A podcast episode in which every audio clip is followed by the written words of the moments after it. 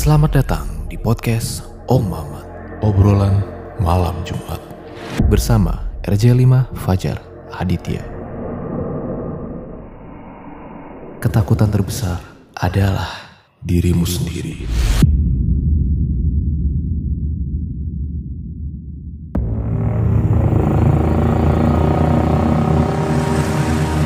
Nah, Mas Andri katanya punya pengalaman horor lagi.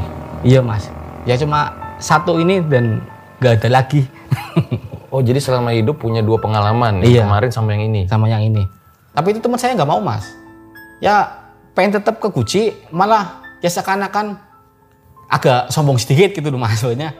Lah mau Jumat Kliwon, mau banyak setan, mau banyak jin, saya nggak takut. Bilang kayak gitu teman saya. Jadi tadi maksudnya itu ada orang yang ngelihat seakan-akan di motor tuh ada tiga orang. Iya, saya itu boncengan bertiga. Satu lagi cewek. Cewek di belakang. Pada itu saya cuma berdua.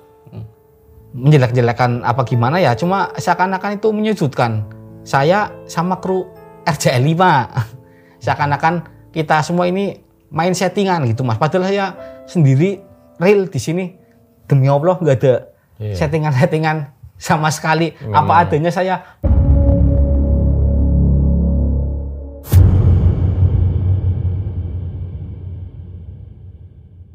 Enyong orang ngerti apa sing tak rasa, rindu sing tak pernah begitu abote. Enyong demeni kowen luwih sing kowen ngerti, meski kowen tak pernah ngerti.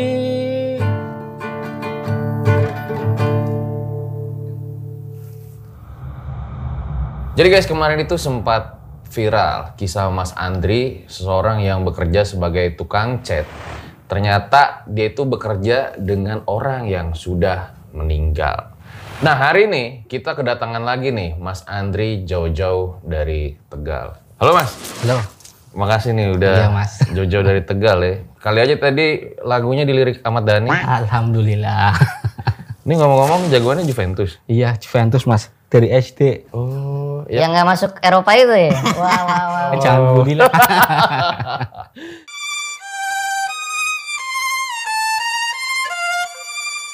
Langsung aja kita mulai. Berikut adalah ceritanya. Assalamualaikum warahmatullahi wabarakatuh. Sebelum saya menceritakan kisah saya ini, saya minta keikhlasan para penonton setia R J L lima untuk mendoakan almarhum teman saya yang ada di cerita ini, Al-Fatihah.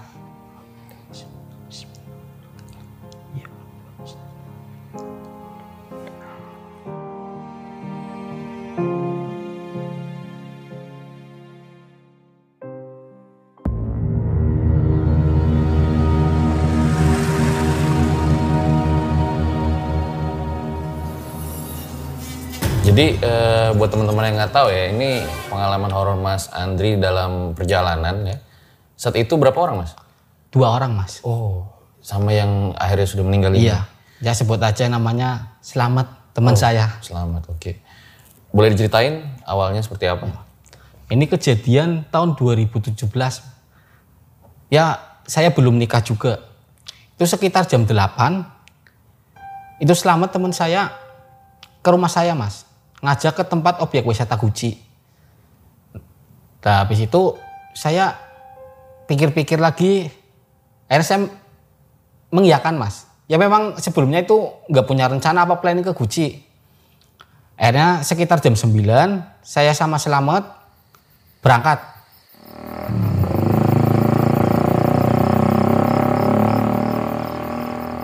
Dari rumah ke objek wisata Guci. Ini malam-malam nih? Ini malam-malam Mas, jam sembilan malam. Pas malam Jumat Kliwon. Ya kalau orang Jawa apalagi orang Tegal mungkin nggak kaget Mas kalau ke Guci Jumat Kliwon. Di sana malah rame. Ya itu urusan mau apa tak, urusan mereka pribadi pribadi sendiri-sendiri. Dan tiga puluh menit saya perjalanan. Naik itu apa? Kenapa Mas? Naik apa? Naik motor Mas. Naik mo- itu pas itu ya saya naik motor, motor teman saya itu motor gigi mas. Ya motor agak tua lah, sekitar motor tahun dua ribu tujuh.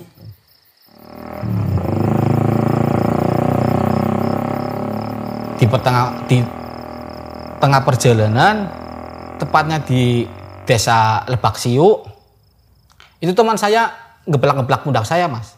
Minta turun, minta berhenti. Itu nggak tahu nggak apa, minta turun. Akhirnya saya minggir, saya berhenti. Lah berhenti itu langsung turun mas. Nggak bilang nggak apa, itu langsung turun. Saya menengok ke belakang, ternyata mau buang air kecil mas. Cuma di situ saya juga agak gimana ya? Itu buang air kecil kayak di rumah, cuma rumah udah nggak kepake mas. Rumah terbengkalai, cuma samping rumah itu ada toko, saya juga toko terbengkalai. Tokonya itu nyambung nyambung sama rumah jadi satu. Lalu habis buang air kecil, teman saya lanjutkan perjalanan sama saya. Lah sekitar lima menit saya ketemu S P B U mas. Loh, kenapa dia nggak kencing di S P B U? Ya se sebelumnya itu memang saya udah bilang sama teman saya, itu kan sebentar lagi ada S P B U, tapi kenapa nggak kencing di S P B U? Katanya udah nggak kuat, tadi barangkali kenapa-kenapa perutnya sakit kayak gitu. Pas saya mau masuk S P B U, itu kan saya di tengah mas, nunggu sepi kendaraan. Itu kan jalan utama sih. Jalan utama, jadi kan agak rame lah.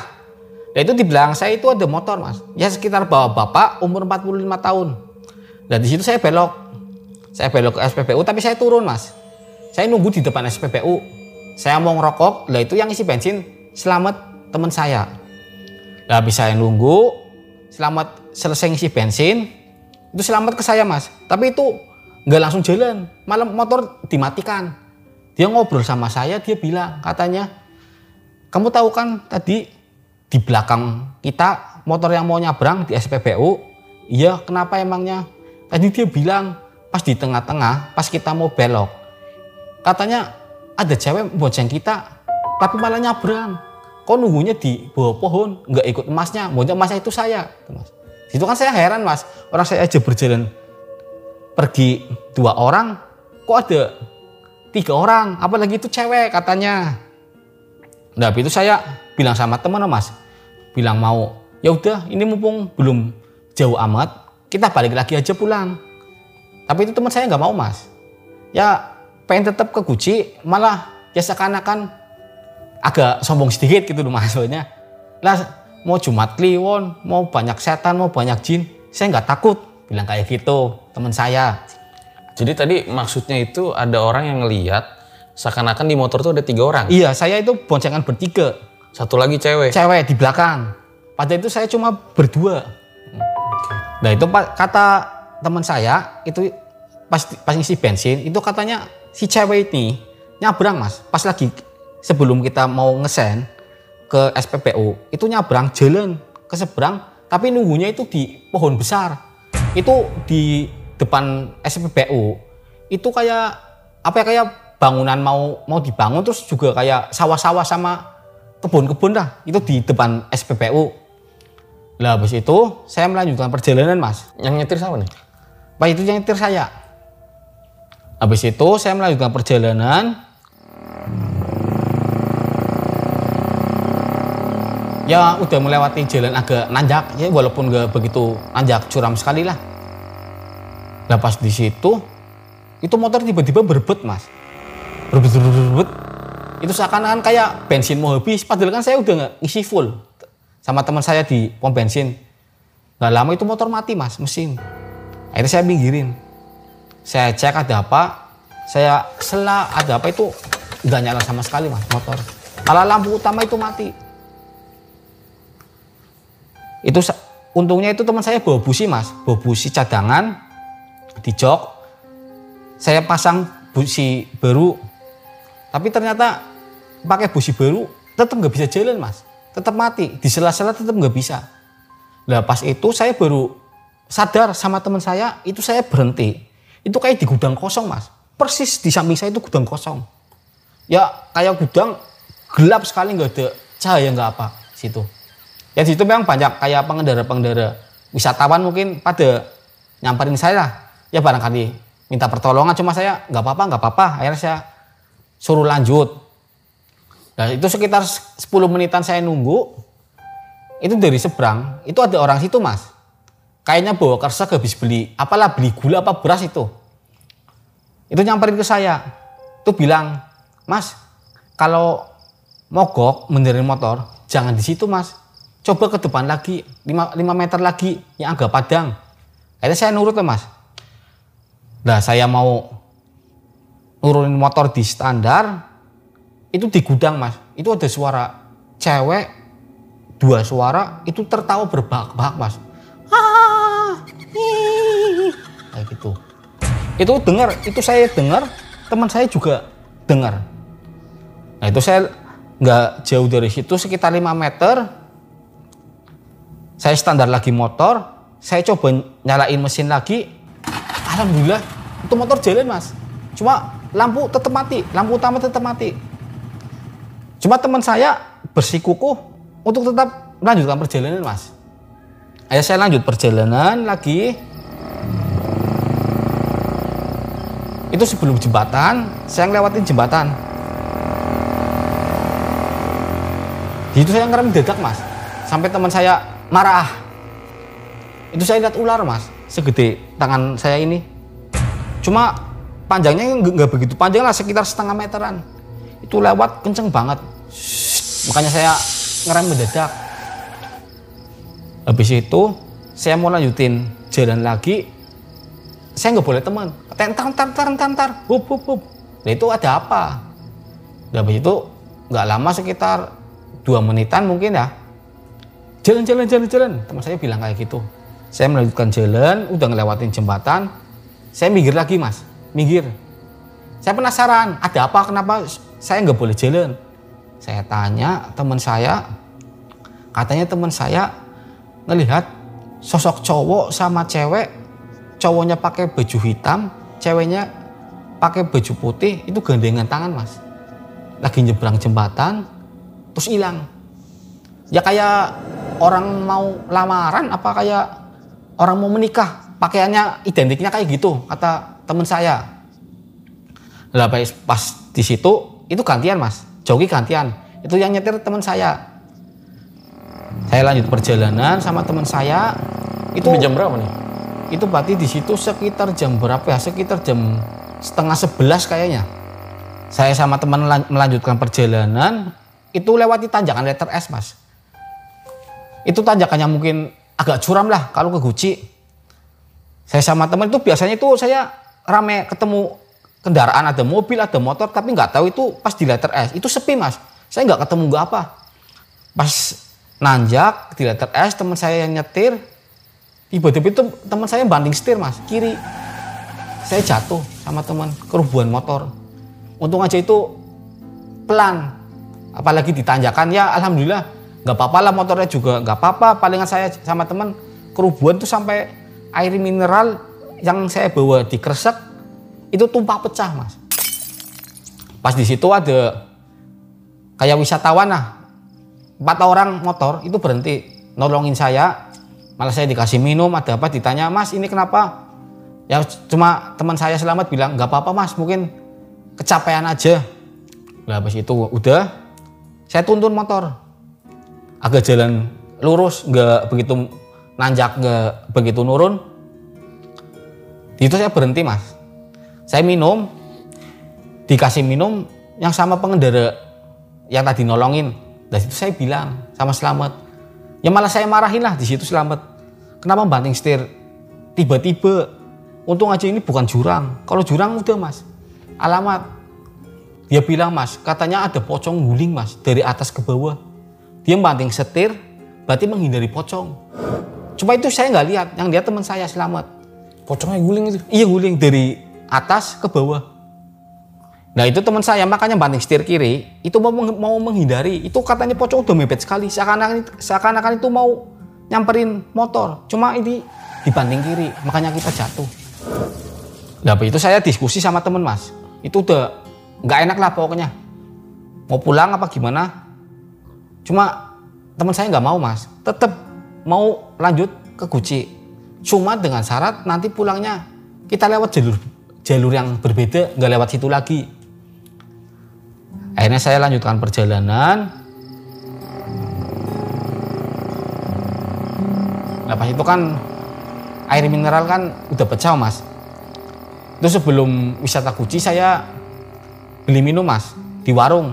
Warung sembako, beli air mineral dua. Lepas itu ngasih kembalian ke saya yang jual. Dia bilang, Mas, bilang suara agak lirih lah. Beli dua, orangnya tiga. Pelit. Bilang kayak gitu, saya bilang pelit, Mas, ke saya, Mas. Dari situ kan saya kedengeran, Mas. Kok bisanya kayak gitu, saya aja. Dari Tegal sampai sini cuma berdua sama orang.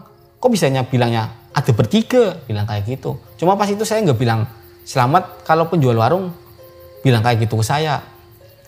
Habis itu saya melanjutkan perjalanan lagi.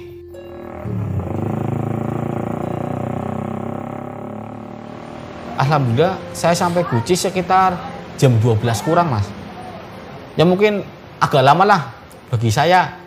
Biasanya kan kalau dari rumah ke Guci ya mungkin satu jam lebih lah, itu berangkat jam sembilan sampai jam dua belas. Ya kurang, jam dua belas kurang. Akhirnya saya tiba ke wisata Guci, kum-kum sama teman saya. Ya kum-kum itu kayak berenang bukan, mandi ya bukan, ya kayak cuma turun ke air lah, jebur-jebur-jebur-jebur kayak gitu, Mas. Itu bahasa Jawanya. Lah habis selesai saya kumkum, saya ganti pakaian, Mas, bilas di ruang ganti sama teman saya bareng. Lah saya mau buka ruang ganti, itu ada wanita, Mas, pakai bajuan, pakai baju putih. Itu pas saya lihat, pas di depan saya itu wanita pakai baju putih. Akhirnya saya kaget, saya tutup lagi. Itu malah Selamat masuk, Mas. Tapi nggak lihat situ. Dia ganti di situ? Iya. Akhirnya saya pindah di sebelahnya. Di situ, di situ, tapi di situ saya nggak bilang ke Selamat kalau saya melihat wanita pakai baju itu, saya nggak nggak lihat situ. Ya apalagi di situ kan posisinya memang ramai banget sih, Mas, Guci, Mas. Kalau malam Jumat Kliwon di situ. Itu cewek yang dilihat kayak gimana? Ya kayak pakai duster, warnanya putih semua. Itu sosok ceweknya, Mas. Itu matanya nggak kelihatan, Mas. Berarti rambut ini ke mata semua. Ya kayak wanita itu rambutnya poni. Cuma nggak nggak kelihatan kayak darah apa apa, itu pakainya bersih semua. Lah habis itu sekitar jam satu lebih saya pulang, Mas. Uh, langsung pulang? Iya, langsung pulang. Cuma kum-kum aja. Katanya setelah ini ya, yang justru banyak banget kejadian horor. Iya. Oke, setelah pesan-pesan berikut.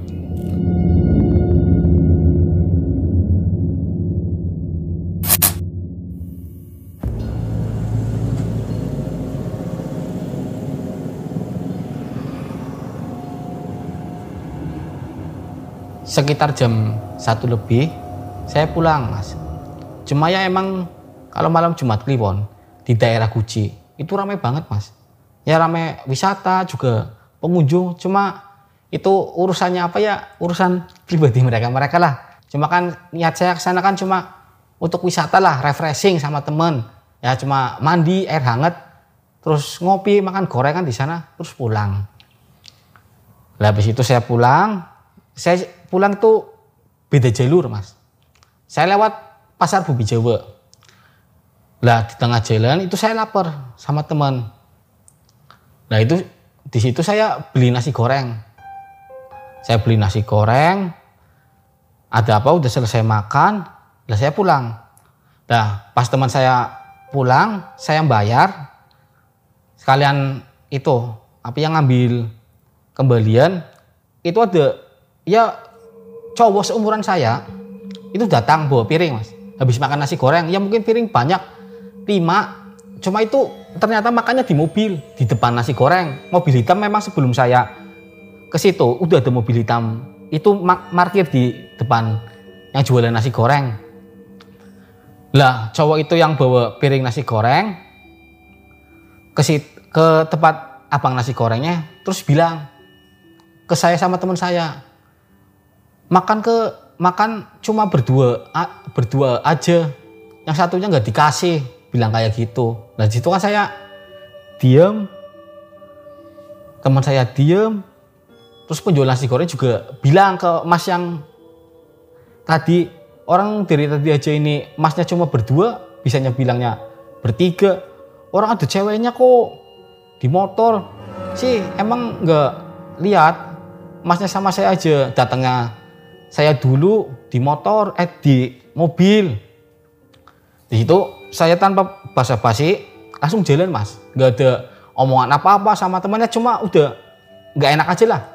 Ini berarti udah dua kali ya bilang ada tiga orang ya? Iya ada, ada tiga orang. Ikut ya? Iya, cuma seakan-akan itu saya nggak nggak ngasih kayak makan apa ngasih minum, padahal ada tiga orang cuma belinya cuma dua saya. Habis itu lanjut perjalanan. Nah itu ada jalan simpangan mas. Saya memang tahu tahu arah pulang daerah situ. Saya juga pernah kerja di daerah situ. Ya mungkin karena mungkin saya lupa apa gimana, terus juga keadaan situ juga gelap gulita. Ya jarang ada pener, jarang ada penerangan lah. Sepi nih ya? Sepi situ. Pohon-pohon ya? Pohon, ya kebun ada, sawah, ya memang banyak rumah warga cuma jarang di situ. Hmm. Akhirnya di situ saya lewat, saya ngambil, nggak tahu itu saya lupa pokoknya saya mau ngambil kanan apa kiri, tapi saya ngambil kanan. Saya ngambil kanan terus jalan, lah itu jalan bisa buat truk apa mobil. Itu saya lewat jalan, semakin lama semakin lama itu semakin kecil mas, nggak tahu, nggak tahu itu jalan semakin jalan setapak, cuma bisa dilewatin palingan dua motor, cuma bukan jalan aspal, kayak jalan tanah, tapi tanahnya bergelombang. Di samping kebun-kebun, di samping kebun-kebun. Nah, gak lama saya ngelewatin itu, gak jauh itu, saya sama teman saya itu ngelihat ada bapak-bapak dua. Cuma kayak di pos kampling, apa tempat buat santai lah di situ ada dua. Lah, pas posisi saya jalan, terus saya motor saya matikan mas, malah saya tuntun. Saya nggak enaklah sama bapak-bapak, enak saya tuntun. Kenapa itu mas saya agak ke belakang karena mau nyalain rokok, akhirnya di belakang saya. Saya ada bapak-bapak dua itu, saya bilang, permisi pak, itu nggak jawab nggak apa bapak-bapaknya. Lah pas itu teman saya lagi, permisi pak. Nah teman saya itu duduk, eh berdiri di situ, tanya ke bapaknya, pak, ini jalan yang mau arah Tegal, jalan utama lewatnya mana? Itu nggak bilang nggak apa mas, cuma nunjukin arah tangan gini, lurus, kiri kiri, ya kayak ngodeng, nggak bicara nggak apa, kayak gitu dua orang. Bapak-bapaknya kayak gimana biasa aja?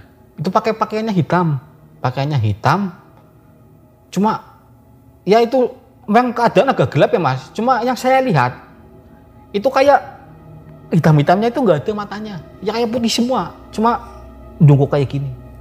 Teman saya juga bilang kayak gitu, cuma kan saya nggak begitu memperhatikan sekali, tapi yang memperhatikan sekali tuh teman saya. Posisinya pinggir jalan tuh bapak-bapak ya? Pinggir jalan, cuma kayak lewatin kebun, itu nggak ada rumah nggak apa, gelap gulita. Nah pas itu teman saya tanya, nggak lama teman saya langsung ke saya, cepet cepet cepet cepet, cepet jalan jalan jalan. Akhirnya jalan mas saya, dan situ saya tanya, kenapa? Ada apa? Saya bilang kayak gitu. Itu kata teman saya, kayak bukan manusia, wajahnya datar, terus di bawah hidung ini rata kan? Kan kalau kita kita kan di sini ada jegongan. Itu kata teman saya itu ininya rata. Soalnya kata nenek saya, kalau ininya rata itu bangsa jin. Itu kata teman saya bilangnya kayak gitu. Nenek saya cepet lanjutin perjalanan. Itu lama-lama itu jalan ketemunya jalan lebar mas, agak lebar agak lebar. Dan di situ tercium bau wangi, wangi banget, wangi sekali lah. Gak taunya di samping-samping kuburan. Dan itu saya bilang, assalamualaikum, permisi, saya mau lewat. Saya jalan, alhamdulillah saya ketemu jalan utama di situ. Saya lanjutin perjalanan lagi. Nah, berarti di situ saya ketemu jembatan mas, jembatan agak besar. Ya deket Curug Monyet kalau di Tegal. Pas ngelawatin jembatan, di Di Jebat itu ada perempuan cantik, Mas. Saya dan teman saya lihat pakai baju putih, cuma itu kayak pakai baju tidur, lagi duduk di besi jembatan sambil kayak gini. Itu memang ada gelap, nggak ada lampu penerangan sama sekali. Saya lanjut, saya bismillah, yang penting niat saya baik. Saya permisi mau lewat sini. Yang bawa motor saya nih? Pas itu yang bawa motor saya. Saya lanjut, nah sini Mas, di sini yang mungkin paling ngeri. Saya dari perjalanan pulang, ya alhamdulillah ketemu jalan-jalan aspal agak halus, cuma pas di sini itu ketemu jalan bener-bener parah, Mas. Batu semua, nggak ada rumah satupun, itu kebun semua, kebun, tar sawah, tar kebun. Itu motor kan namanya jalan berbatuan, itu nggak bisa kenceng, kenceng ya, cuma pelan. Apalagi itu tanpa penerangan sama sekali, udah gitu lampu motornya mati. Saya jalan di situ. Nah, ternyata di situ ada suara ayam, Mas. Banyak suara ayam.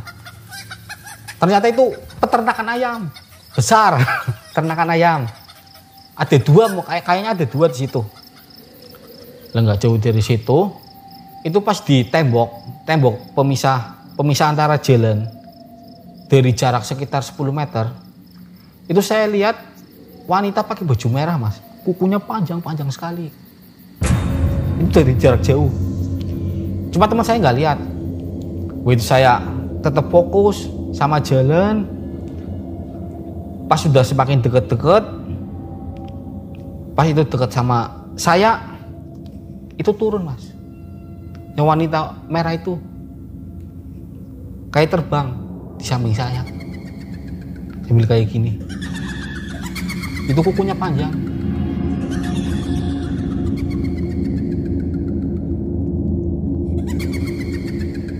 Dan yang paling parahnya itu suaranya lama sekali bilang, Mas, mene Mas, Mas, mene Mas. Itu nada lirik tapi terus menerus, Mas. Nggak hilang-hilang suara itu. Habis itu saya kaget, Mas. Teman saya langsung meluk saya. Bilang, Astaghfirullahaladzim. Ada cewek bonceng. Bilang kayak gitu. Lah pas bilang cewek bonceng, itu di samping saya masih ada. Itu wanita pakai baju merah tetap kayak melayang saya. Nggak jauh dari situ, teman saya nyebut lagi, Mas. Astaghfirullahaladzim. Di samping kiri, teman saya itu kan hutan-hutan. Itu teman saya melihat, ya mungkin ada banyak.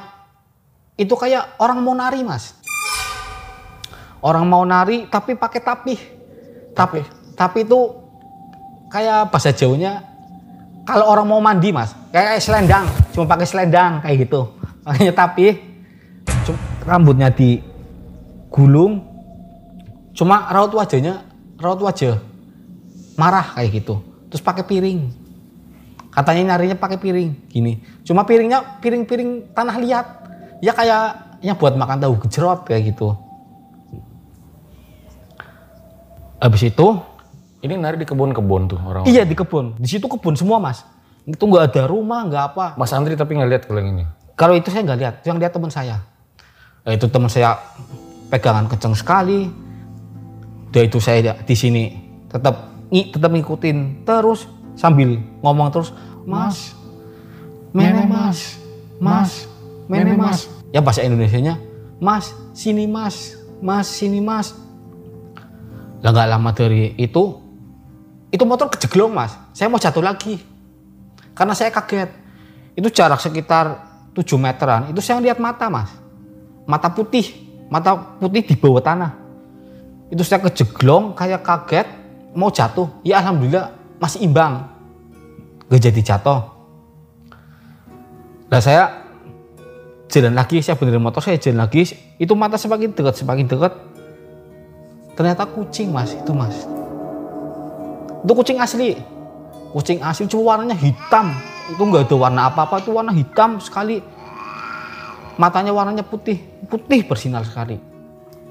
Lah pas kejadian ada kucing hitam di pinggir, itu alhamdulillah di samping saya nggak ada, teman saya juga udah nggak lihat apa-apa di situ. Lah anehnya pas kita babagan sama kucing di pinggir, ya sekitar jarak dua meter, itu kucing balik lagi mas. Malah di depan saya. Lah di depan saya, tapi kucing setiap lima langkah sekali, itu mesti menoleh ke belakang. Jalan lima langkah, menoleh, menoleh ke belakang. Itu terus lama, ya mungkin hampir sekitar lima belas menit mungkin. Maksudnya gimana mas? Saya bingung nih. Jadi lagi naik motor, kucing di depan? Enggak, pertama kan ber, berlawanan, cuma jarak jauh. Lah itu pas mau mau hadap-hadapan, ya sekitar jarak dua meter, itu kucing belok lagi. Yang aslinya, yang aslinya pertama di pinggir, itu malah di tengah. Seakan kayak ngikutin saya di depan. Tapi itu kucing setiap lima langkah sekali, itu mesti menengok ke belakang. Lima langkah menengok ke belakang. Itu nengok ke saya, menengok ke belakang. Ya udah. Mungkin pas itu udah lihat kayak agak padang mas. Ada lampu, udah lihat ada desa, ada pertigaan. Itu kucing tiba-tiba lari. Lari belok kanan. Saya nggak lihat lagi itu kucing ada di mana. Berarti pas di ini kucing pelan banget tuh ya? Pelan, pelan banget. Ya, emang masih batu-batu ya? Batu itu memang real, kucing asli itu, kucing asli itu. Ya cuma palingan suara ngeong, ngeong, ngeong. Kayak gitu aja palingan. Serem banget ya? Iya, cuma warnanya hitam, hitamnya hitam. Pekat banget pokoknya hitamnya. Lah habis saya ketemu pertigaan, itu udah, ya alhamdulillah, udah ketemu kayak kampung, banyak rumah-rumah. Saya duduk dulu mas, nenangin sama teman. Minum air, pas itu aden, aden subuh pertama. Uh, ini hampir empat jam, lima jam ya? Iya, gitu. Lama mas, itu mas. Saya aja nggak nyangka, nggak nyangka itu akan lama. Padahal setahu saya itu kejadian palingan kayak berapa menit lah. Cuma lama. Habis itu ada suara aden, saya duduk. Allahu Akbar, Allahu Akbar. Allahu Akbar. Itu ada warga, ya ibu-ibu pakai mukena mas, mau sholat. Itu menghampiri saya. Ya tanyalah, mas dari mana? Saya bilang dari Guci. Kok bisa lewat sini? Nggak lewat sana aja. Saya bilang nyegat. Kok masnya berani lewat kandang ayam di situ? Di situ kan angker banget mas, apalagi kalau bukan orang sini, kebanyakan mesti pada usil. Bilangnya kayak gitu, ibu-ibunya. Habis itu saya lanjutkan pulang.